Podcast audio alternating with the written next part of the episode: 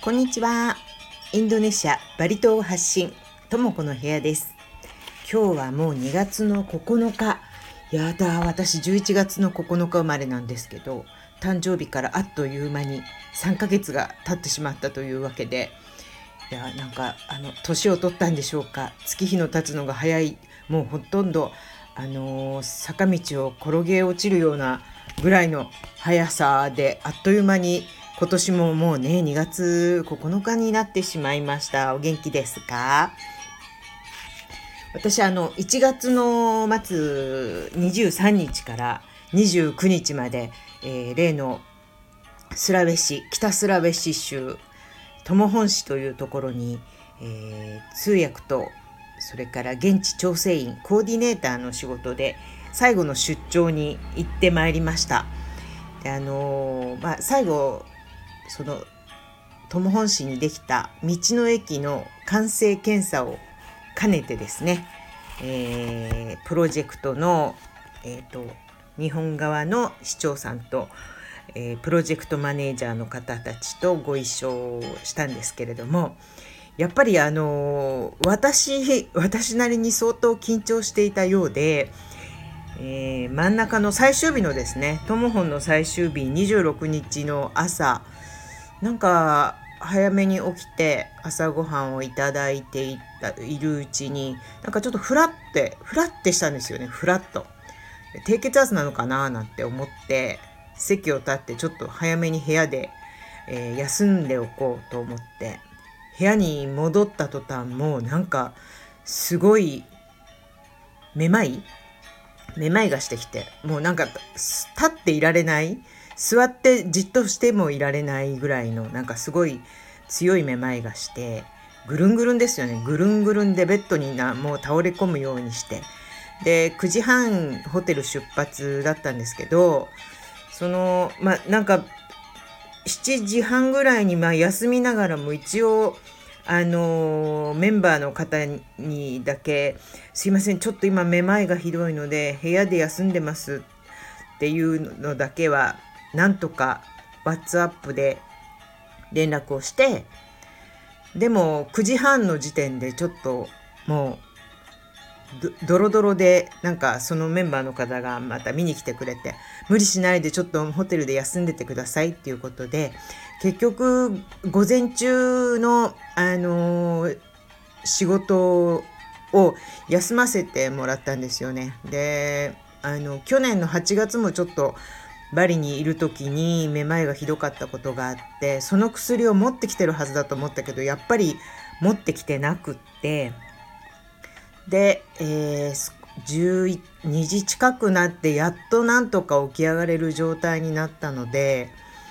バリで受診したたけのこクリニックにあの時に出た処方箋の薬のめまいの薬の名前を教えてくださいっていう連絡を取ってすぐ教えていただいてそれを一応ですね、えー、トモホンの知人に頼んで薬を持ってきてもらってですね、えー、すぐに部屋に置いてあったビスケットかなんか一口食べてその薬を飲んでなんとかあこれならあのなんか薬飲んでないとやっぱ心配じゃないですか。であのー午後からの仕事はちゃんと復帰したんですけれどもやっぱりねすっごくねあのでバリに戻ってきてから調べたらすごい血圧がなんだかすごく一応普段は私低血圧気味なんですけど血圧が高かったようで1週間先週1週間ですねほとんど家でおとなしくしていました。でおかげさまで、えーまあ、疲れも取れてゆっくりしていたら今はそうですね。朝測って上が最高で120ぐらい下が70いくつぐらいに落ち着きました。いやもうやっぱりねあのー、自分でも気がつかないぐらいプレッシャーかかってたんだと思うんですよね。あの、JICA の偉いお偉いさんも見えるしまたあの、最後の出張視察ということで、えー、両国のインドネシアと日本の市長があの出席されてであの打ち合わせなし原稿なしの突然の通訳とかそういうのに備えていろいろ準備はしていたんですけれどもやはりあのとても緊張していたんだなと思います。であのこのコーディネーターという仕事は特にあのそうですねあの連絡する、えー、対応する方たちも皆あの市のですね、えー、各局の、えー、州政府だったり、えー、地域の、えー、市のですね市の行政単位の、局長レベルなのでやっぱりいくらあのちょっと連絡が遅いとかほうれん草ができないと言いつつも相手の、まあ、メンツを潰さないようにですね連絡を取ったり、えー、日本とインドネシアのやっぱりあのスピード感の違いとかっていうののですね狭間に立たされてとてもやきもきしたりすることの多いほぼ4年半でした。そういうので、あの知らないうちにストレスがね溜まってたんだなと思います。まあ年齢的なものもあるでしょうね。ちょっとあのやっぱりあんまり無理しちゃいけないななんてことも思いました。でもね、あの行ってみたら無事あのちゃんと道の駅もですねきちっと素晴らしくできていましたし皆さんあのほとんど私たちが行く前の23日間はもうほとんどね徹夜でなんかいろいろ頑張って準備をしていてくれたようで、えー、ひとまず安心いたしましたであとはこれからですね4月のグランドオープニングに向けていろいろ用意が進んでいくんだろうなと思っています。うん、また今度はプライベートでですねせっかくあの素晴らしい自然にあの恵まれた味ねなんかねバリ島だったらウブドみたいな場所なのかな。いやもうちょっと田舎ですね。もう今今やウブドは田舎じゃないですから二よりもあのお店の数とかおしゃれな場所も増えてるのでどの辺って言うんですかね。もうタバナンとかシガラジャとかカランガサムかもしれませんね。あのそういう感じの素朴なあの高原標高のちょっと高いところなので涼しくってなおかつあのトモホンメナドっていうのはバリ島から行くと赤道を越えてまた北半球なんですよ。だからあの、これからすごく注目されてってそのインドネシアとしてもメナドの空港をアジアでのハブハブのエアポートにしていこうっていう構想があるみたいであの、本当かどうかよく分かりませんけどもうすぐ韓国からもダイレクトフライトが飛ぶって言ってました、えー、メナドだと日本からだと直行便だったら多分5時間ぐらいで来れるところだと思うのでいろいろなところのからねアクセスしやすい場所っていうことで、えー、ただあのバリから行くとですねちょっと涼しいところですね。うん。標高高いしね。だからいつも私あのトレーナーとかすごい時は一回あの何でしたっけ？ダウンも持ってったことあります。そのぐらいあの夜朝朝晩は冷える感じのところです。でみんなやっぱり夜とかの集まりの時は結構真冬の服装みたいなの着てる人たちなんかもいてあのとっても涼しいところです。でもあのー、自然にね恵まれててあとあのやっぱりバリとかとはまた違った、えー、生態系動物？猿とかタルシウスとかそういうのもいるのでなかなかお目にかかれないんですけど面白い。なんか同じインドネシアってやっぱり広いなと思いました。あとねあの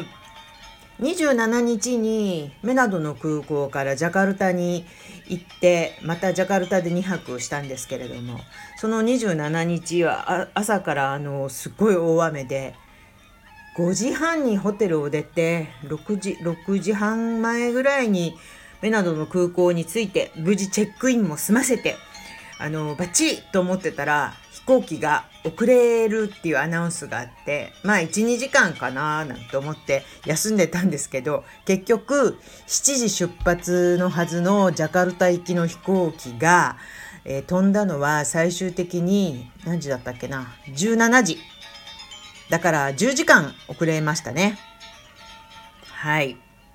でこれはなぜかというともあの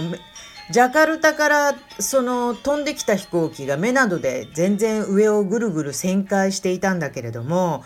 えー、着陸できなくって大雨でまああの気流っていうかとにかく着陸できるような気象じゃなかったので最寄りのテルナ邸というところにあの着陸したんですね。でテルナテってどこよっていう感じだったんですけど調べたらメナドから飛行機で45分ぐらいの場所バリからスラバヤ行くような感じですかね、えー、そっちに着陸してでまた何時に飛べるかずっと、えー、待っていてでその飛行機がテルナテからまたメナドに戻ってきてその飛行機にのあの乗り乗って私たちはまたジャカルタに行くっていうねあのほぼ1日朝7時から、えー、夕方5時まで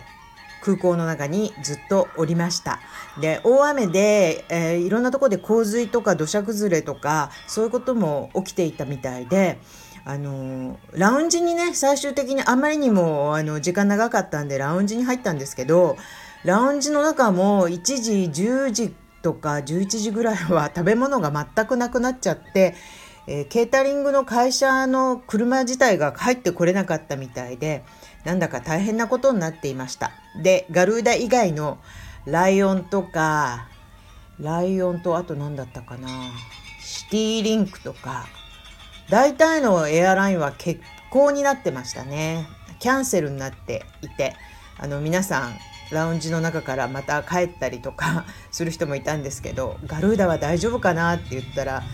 なんか周りにラウンジの周りにいたインドネシアの人たちが「大丈夫大丈夫これはね遅れるけどいまだにアナウンスがないってことは飛ぶってことよ」なんていうのであの心強く思ってずっと待っていました。